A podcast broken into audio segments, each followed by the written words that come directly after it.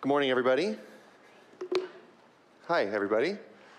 Hey, there we are. It's really good to see you all. Uh, my name is Marshall. I'm one of the pastors here at the church, and uh, if we haven't met, uh, hopefully we'll get to a little bit later. And if this is your first week here, or if this is your 12th week here, or your whatever week here, uh, we would love, and we haven't had a chance to meet yet, come on over for pizza. It's my invitation. Come and get some pizza right after church uh, at the portal. We would love to get to know you. Um, yeah, so if you have a Bible, go and open to uh, Luke chapter 4. That's where we're going to be in just a little bit. Um, if you have been in church world for very long, uh, it's really easy to slip into a couple of misconceptions about what it means to be a Christian. No matter how well you understand your Bible, if you've taken Jace's classes, if you understand all of the themes of the Old Testament around gold, which is super nerdy what he's teaching, but it'll be really fun for all of you who go. Um, uh, and if you, have, if you feel like you're a person who has all of your theological ducks in a row, there is still a subtle pull in all of our lives towards what I think are like two common Christian pitfalls. The first pitfall that's really common for Christians is to begin to measure your success or failure as a Christian by how well you are doing avoiding sin or other types of unhealthy behavior. Um, so, uh, you know, uh, philosopher and theologian Dallas Willard, he calls this the gospel of sin management. And the aim of your discipleship simply ends up being reduced to how can I stop or keep myself from sinning? When I was a young, younger follower of Jesus uh, in sort of my college years, I was in a small group of guys, and we met weekly to talk and pray, sort of an accountability group, a little bit of a Bible study. And um, if we're honest, the topic of conversation every week was the exact same thing, and it was this Were you able to avoid sexual sin this week? Sorry, if you're squirming right now, it's going to get worse. I'm just kidding. I'm sorry, I'm just kidding. Um, and that was literally it. That was like, that was literally the entirety of this small group. Every single week was just to check in with each other. And so there was nothing for us beyond avoiding porn or lust or mass, messing around with your. I got a reset. I need a hard reset. Woo. My mom is watching right now. All right. And so, um, and so, and so for this group, we never like got together and talked about money. We never talked about our dreams or our, for our careers or education. We didn't stru- talk about like how we were struggling with understanding key themes in the Bible. We didn't talk about whether we were praying or sharing our faith or anything else. For that group in that season, our discipleship boiled down to how we were doing managing one particular sin. And this wasn't like some kind of support group. This was just the totality of what consumed kind of what we assumed was a healthy spirituality with Jesus. Now, if you're new to church and you didn't grow up in youth group, that may sound ridiculous to you. But this is actually the way that we all work as human beings. Pick a lane and measure your life based on how well you are doing with that particular thing. So in church world, it's sin management or it's sometimes like formational practices management. Did I read my Bible every day this week? Did I pray? Did I give enough? But outside of Christianity, it's just the same thing. It's any number of other obsessions. Image management. Did I post the right thing after the, the tragic thing happened in our world? It's financial management, it's career management, it's parenting performance, it's physical health it's social media. We live in an age of project self where we all just sort of subtly find ourselves drifting into this, this way of thinking where we measure ourselves based on how we can manage. That's pitfall number one. And then the other pitfall Christians can fall into is running ourselves ragged with a burden for uh, sort of our perceived urgency in God's mission. Like, I have to save the world. I have been saved by Jesus, and so therefore now he has sent me to go save the world. And if I'm not selling everything I own, and if I'm not moving to the other side of the world, if I am not sharing my faith on the street corner, if I am not giving everything that I have to serving in the church and participating in mission, and do, planting a church and burying myself all for the sake of God's mission, then I am not a faithful enough Christian. It's an intense overcommitment to a misguided understanding of God's call on the follower of Jesus. And it leads us into burnout and to failure and to shame. And for many, this burnout eventually leads to ultimate disillusionment and bitterness. And here's the thing about both of these pitfalls both of them are rooted in something that is true. The call of God on our lives as Christians is to be ruthless toward the areas of, of disobedience, whether conscious or unconscious, that we all have. And the call of God is for each one of us, not just pastors and leaders, but every person who is a follower of Jesus, to be radically committed to his work in the world. But I want to contend this morning that God just might have something better for us than sin management or burnout. I believe that God's purpose for his people, his church, might actually lead us into human flourishing and impact in our world. And somehow, Jesus says that this dual thing of human flourishing and impact in our world will also be for us a, an easy yoke and a light burden. And so this morning, we are finishing up a month long sermon series on what God has called this church to be all about. Um, as you heard earlier, our vision is to become a church that is empowered by the Spirit for a purpose, to practice and proclaim the kingdom of God for the renewal of our city. And what that means is that we want to see every every person who comes through the door and every person who is in our community and in our neighborhood filled with the Spirit so that their lives would be transformed by Jesus to be equipped so that they might proclaim and demonstrate what God's kingdom is all about this kingdom of love and peace and joy in the Holy Spirit in our local community. And we do this, as Aaron mentioned, through sort of four core values that we, we, we do this by prioritizing the presence of God, formation, community, and mission. So we, pr- we prioritize being in God's presence through worship and prayer. We practice formation by walking the way of Jesus as transformed disciples. We prioritize our life together so that we might support and celebrate and mourn and struggle and love and forgive and serve one another in community and we are living on sacrificial mission for the spiritual, social, and cultural renewal of the city through acts of justice and evangelism. And I know that everything that I just said kind of sounds a little jargony and intense, but that's because we worked really hard to try to understand who God is making us in this time, in this season for our city.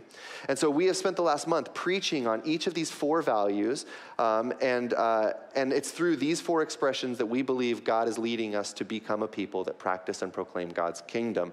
And so this morning, we're going to finish up by talking about the fourth value, which is a commitment to God's mission. Right? Is everybody still with me? You guys understand? Okay, cool. We're essentially asking the question what is the purpose of the church? What is God inviting his people to do and to give their lives for? I'm so glad that you guys ask such insightful questions. So go ahead and look down at Luke chapter 4. I'm going to pray and then we'll read. God, we thank you that you have, um, that you have come, that you have sacrificed your life, Jesus, on the cross for our sins so that we can be reconciled to the Father, and that you didn't just leave us now to wait it out until we die or until we, we someday go to heaven, but that you've actually said that there is work for us to do here and now as your followers. So, Lord, we ask that today, as we open your scriptures, that you would illuminate to your people what you are calling us into in this time and in this place. In the name of Jesus, we pray. Amen. So, when Jesus first burst onto the scene, he announced himself with his own sort of manifesto, which came from a passage in the writings of the prophet Isaiah. At the very beginning of Jesus' ministry, he goes to his hometown, Nazareth, to the synagogue, which was likely the synagogue that he grew up going to uh, as a young boy. And he opened the scroll of Isaiah and he read this. He sa- it says, The Spirit of the Lord is upon me because he has anointed me to proclaim good news to the poor. He has sent me to proclaim liberty to the captives and recovering of sight to the blind, and to set at liberty those who are oppressed, to proclaim the year of the Lord's favor. And then we read in that passage that he rolls up the scroll and he says, This passage is fulfilled today in your hearing, which means that he was talking to all these people and he said, That passage from Isaiah is really all about me, and these are my, my marching orders. Let's go.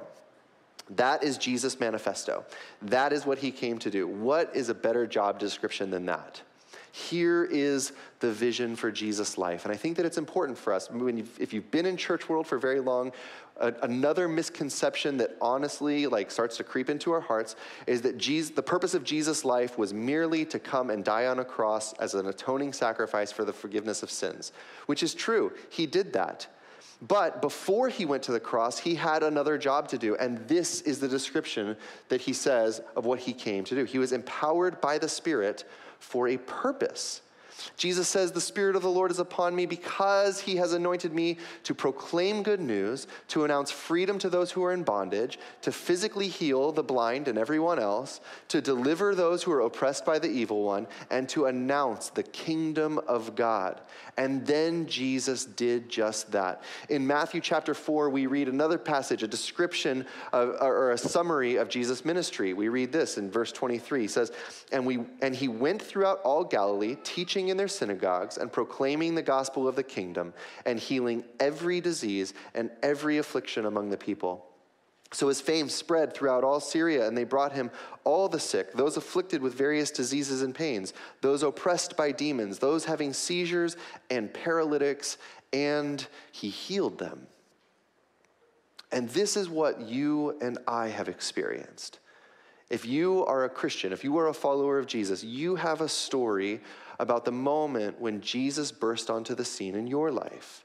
And so, across this room, there are stories of Jesus coming to announce good news to us, to set us free from bondage, from afflictions and addictions, from demonic thought patterns or false identities that were spoken over us by our parents or maybe an ex Jesus burst into our lives to heal our bodies and to heal our relationships and our marriages. He announces a future of hope and joy and life for each and every one of us, regardless of what you have done in your past, what you have done even yesterday or this morning. Jesus comes to you with good news of welcome to the kingdom of God.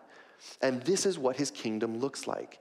He forgives sin he heals bodies. He restores what's been broken and separated by sin. And he does it all with the words of his mouth and with a touch of his hands.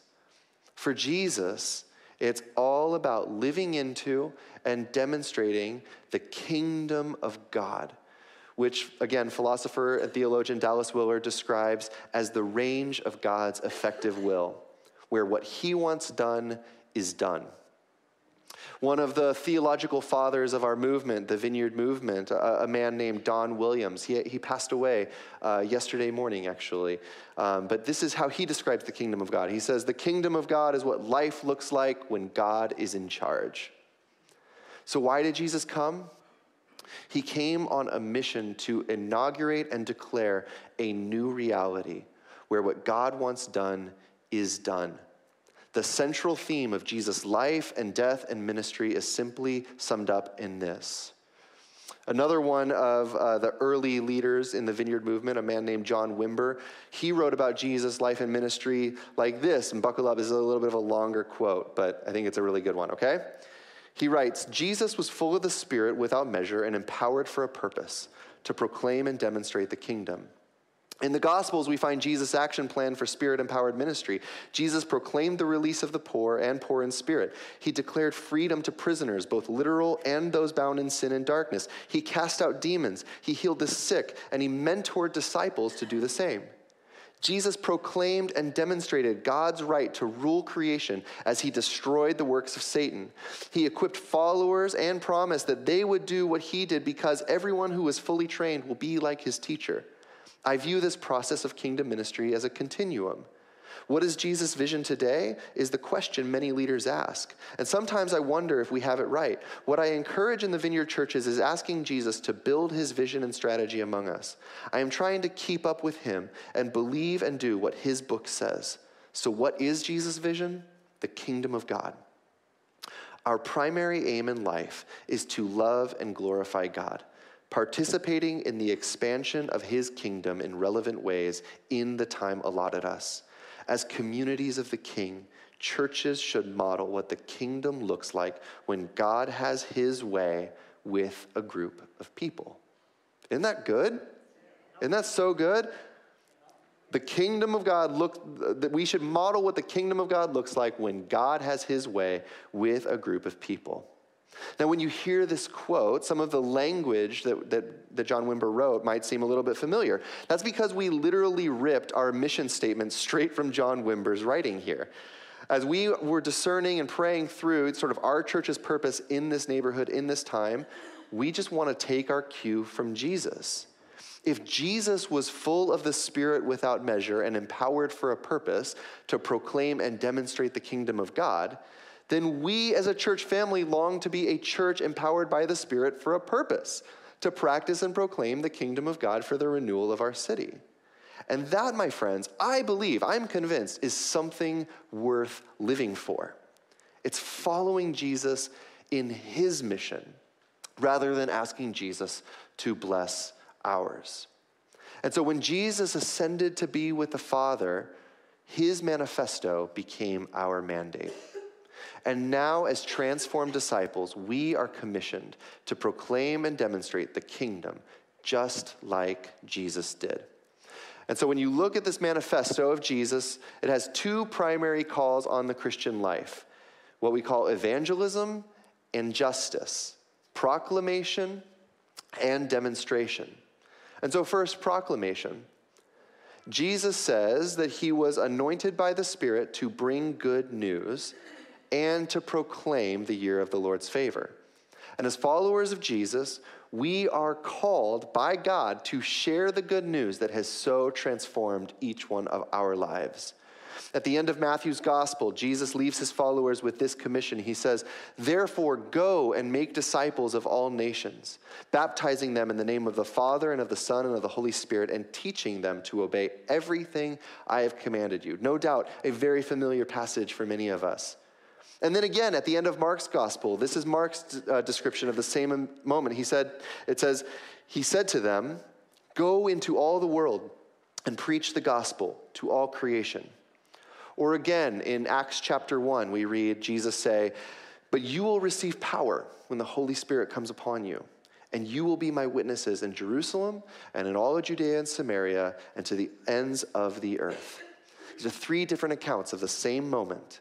Jesus is saying the same thing here. He says, Wait until you are empowered by the Spirit for a purpose to go into the world and share the good news with everyone. And then later on, decades later, after Jesus ascended to heaven, we read the Apostle Paul in his second letter to the Corinthian church write this. He says, Therefore, if anyone is in Christ, he is a new creation. The old has gone and the new is here. All this is from God who reconciled us to himself through Christ and gave us the ministry of reconciliation. That God was reconciling the world to himself in Christ, not counting people's sins against them, and he has committed to us the message of reconciliation. We are therefore Christ's ambassadors, as though God were making his appeal through us.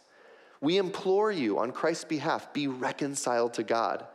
Because God made him who knew no sin to be sin for us, so that in him we might become the righteousness of God. Guys, that's the gospel right there. That's the gospel, is that if anybody is in Christ, they are made a totally new creation. That through Christ's sacrificial death on the cross and resurrection three days later, all of the power and the penalty for our sin has been broken by Jesus so that we could be reconciled to God as fully new creations. But here's the thing when you are made a new creation in Christ, the Apostle Paul here says, but that's not the end of the line. You were created not just to enjoy being with God, you were created to be an ambassador. And through your life, God is making his appeal to the rest of the world to, with the same message, you also can be reconciled to God. Look at what the Apostle Paul writes. He says, We implore you, be reconciled to God. We beg you, we shake you and say, Be reconciled to God. That's the language that the Apostle Paul is saying here.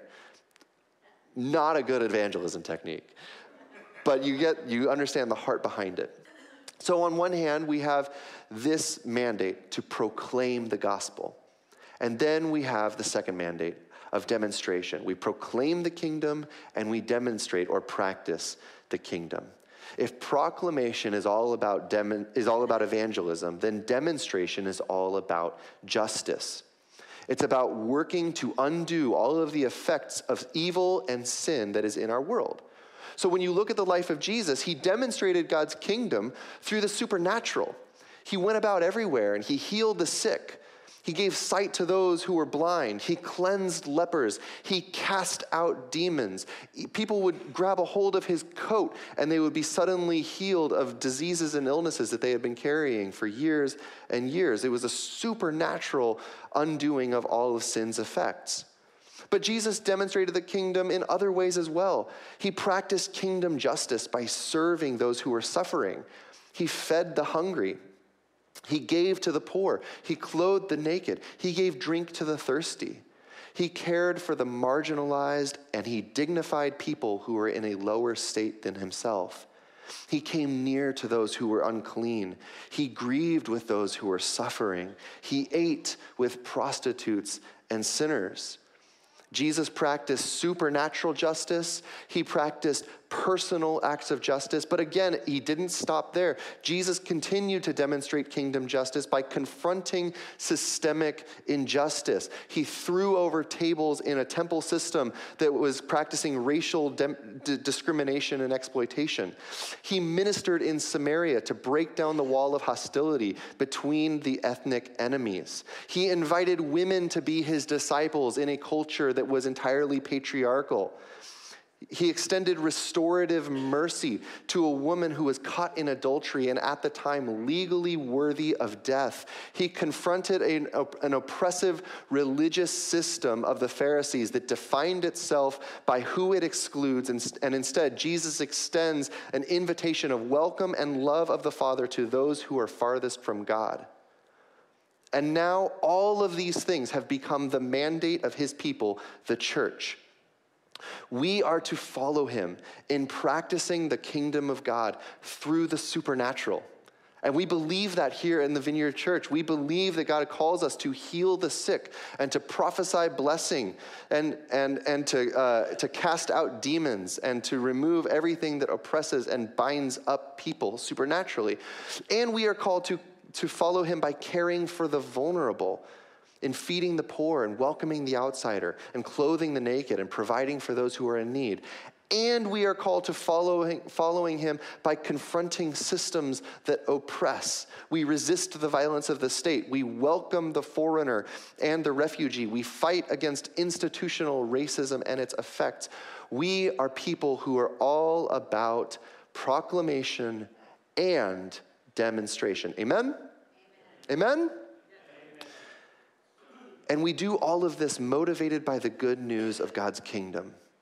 Not that we think that we can realize some kind of humanistic utopia on the earth through sort of our, our brute force and our grit, effort, and our determination, but rather as an extension of God's grace towards each one of us in Christ Jesus. And so when we say as a church that we are committed to the value of God's mission, this is what we mean evangelism and justice, proclamation and demonstration. And we do it all by the power of the Holy Spirit. Now, some of you, if you're wired like me, you know, hearing the mission of, of God sort of described in these ways, it's inspiring. It like gets you motivated, gets you all fired up and ready to go. When you imagine this kingdom saturated life, you get like all juiced up. Like let's let's run out the door and let's go do the stuff. But for others, Maybe when you hear all of this, it feels overwhelming or impossible or scary. Make disciples of all nations? Overcoming systemic injustice? Oh, sure, I'll go do that. Supernaturally heal the sick and cast out demons? Like, for most of us, our lives do not have a whole lot of those, those things happening on a regular basis. Some will be inspired by the call of God and mission to run at an insane pace until you burn out, fail, and leave a wake of pain and brokenness behind you.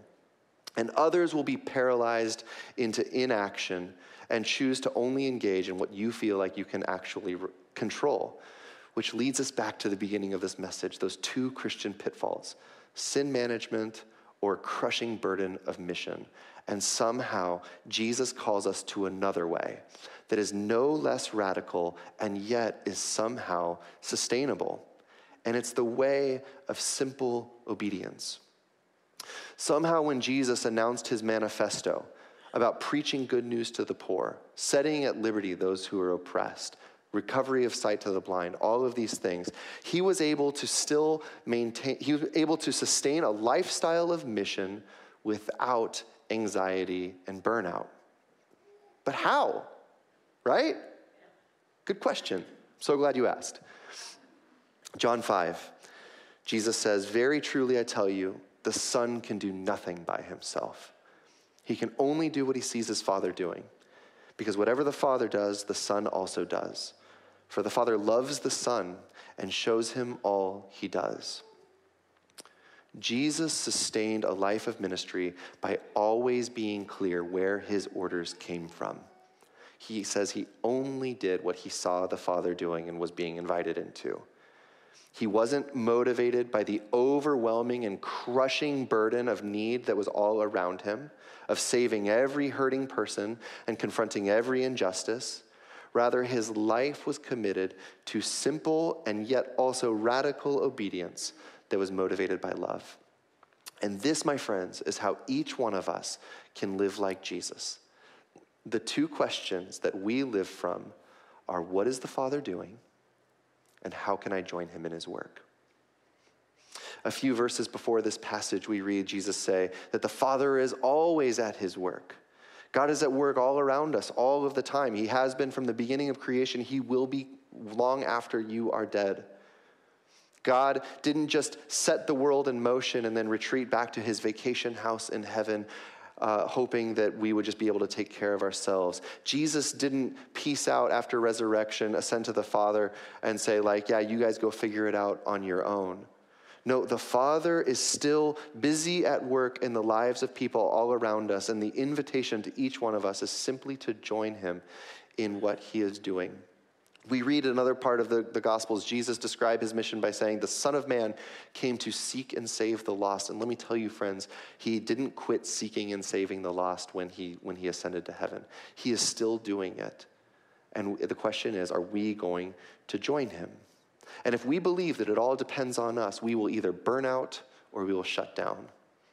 We'll take on more than we can possibly handle, or we'll stick to what we can manage. And Jesus describes the life of a disciple on mission as simply joining God in his work through ra- acts of radical and simple obedience. And so the question is who has Jesus put in your life that needs to hear good news? Who around you needs a cup of cold water or a warm meal or even to the dignity of just being seen and acknowledged? Where's the Father at work right now around you? Now, in our humble church, God is opening more and more doors for us to meaningfully serve our community in the months to come. Over the last couple of years, we, we talked about this a few weeks ago, um, that a lot of our opportunities had kind of dried up and shut down during the course of pandemic. But as we're sort of coming out of this season of at least lockdown in the pandemic, more of these opportunities are starting to reemerge. And in that interim time, we have been faithful as a community in very small ways to care for the poor, to serve the students across the street at Hudson's Bay High School, to be a presence for our neighborhood. but if we are honest with ourselves, there is still so much more that we could do. And I think that right now, God is holding out his hand of invitation to Vancouver Vineyard Church, and he is saying, Come join me beyond these walls. Over the last year, we've begun to serve refugee families and immigrant families from Afghanistan and Ukraine and Central America. And there is a lot more work ahead of us as we feel God calling us to continue in this in, in the year to come. We have vision to, we, we've started building a kitchen at the portal across the street, something that will give us capacity to meaningfully feed the neighborhood and provide a safe place of welcome for students across the street and people who live all around the vicinity of the church. We have strong partnership working with pastors in Nicaragua to see La Viña churches uh, uh, planted and thriving, and we believe that God is calling us to re up and keep engaging, keep working in Nicaragua and serving over there. And these are only a few of the opportunities that are beginning to emerge for us. But here's the thing we need to work together. We need your time. We need your passion. We need your skills. We need your heart. We need your money. And most importantly, we need your prayers. The Father is at work right here in this neighborhood. Amen? And it's time for us to continue joining him at a deeper and more faithful level, I believe. And one of the, one of the opportunities I'm most passionate about that I'm going to make a plug for right now is that we are planning to relaunch a program called Alpha. Uh, which is nine weeks of dinners that will be served at the portal that are followed by a video that opens a talk sort of exploring um, you know, questions of faith and then an open discussion for anyone who has questions about spirituality or Jesus or anything else. There is no question that is out of bounds and it is so great. Um, we ran this, uh, we ran Alpha for the first time back in January of 2020. Um, and, uh, and it was a really fun time. It was really beautiful. Unfortunately, we ended up having to finish out Alpha on Zoom, which was like a whole new thing for us. But just this week, on Monday, I went on a walk with a friend of mine who attended that first Alpha that we ran. And um, as we were walking and talking, she was beaming the whole time as she was talking about all the stuff that Jesus had been doing in her life uh, since Alpha. You see, she came into our church not a Christian, and mostly thought that we were kind of weird and pretty intimidating group of people, which is true. We're weird, right? And um, and and it, and it was like there, it, she didn't feel like there was a good space for her to be able to ask her questions. She was afraid to, and so we said, "Oh, we're going to run Alpha," and she was like, "This is going to be for me." So she started coming to Alpha. And Alpha for her was a safe place for her to be real about her questions and her doubts and her journey with other people who were going through the same things that she was. And Jesus powerfully met her there. And we believe that there are a whole bunch of more people like her.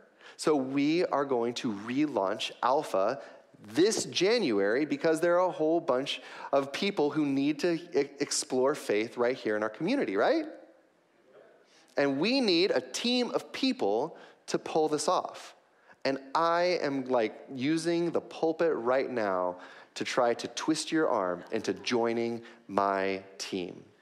And so we're going to actually have an information and uh, an information night and initial training on uh, Wednesday, October 5th, 6:30 at the portal right across the way. Are writing that down, right? Okay. Sorry. And you'll be able to find more information about this in our newsletter, but I just want to make a plug. If you are interested in joining us and what we're going to do with Alpha, we would love to have you on the team. We have lots of different roles. You could be an intercessor praying for people, you could be somebody who makes food, you could be just providing childcare, you, could do dishes, you could welcome people with a smile. We have lots of roles that we need to fill, and you can be part of the team. In conclusion, this is like my fourth conclusion. Sorry, everybody.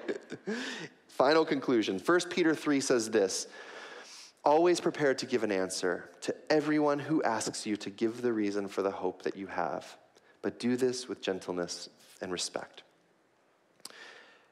And I think that a lot of what we've talked about over the last month is summed up well right here in this passage. What this verse is saying is that the hope that you receive as a person who is saturated in the presence of God, as a person who is experiencing ongoing formation to become more like Jesus, as a person who has been filled with joy from belonging to a community, presence, formation, and community.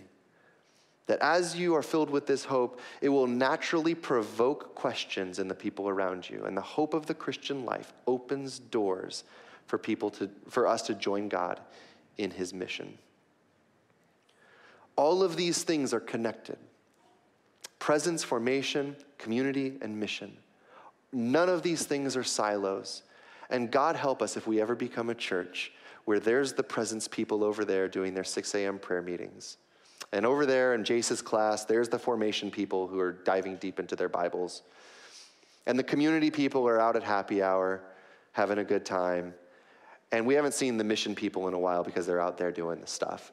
God help us if we become that church, because the truth is that every one of us needs all four of these things active in our lives so that we might experience what Jesus invites us into a life of flourishing and a life of impact.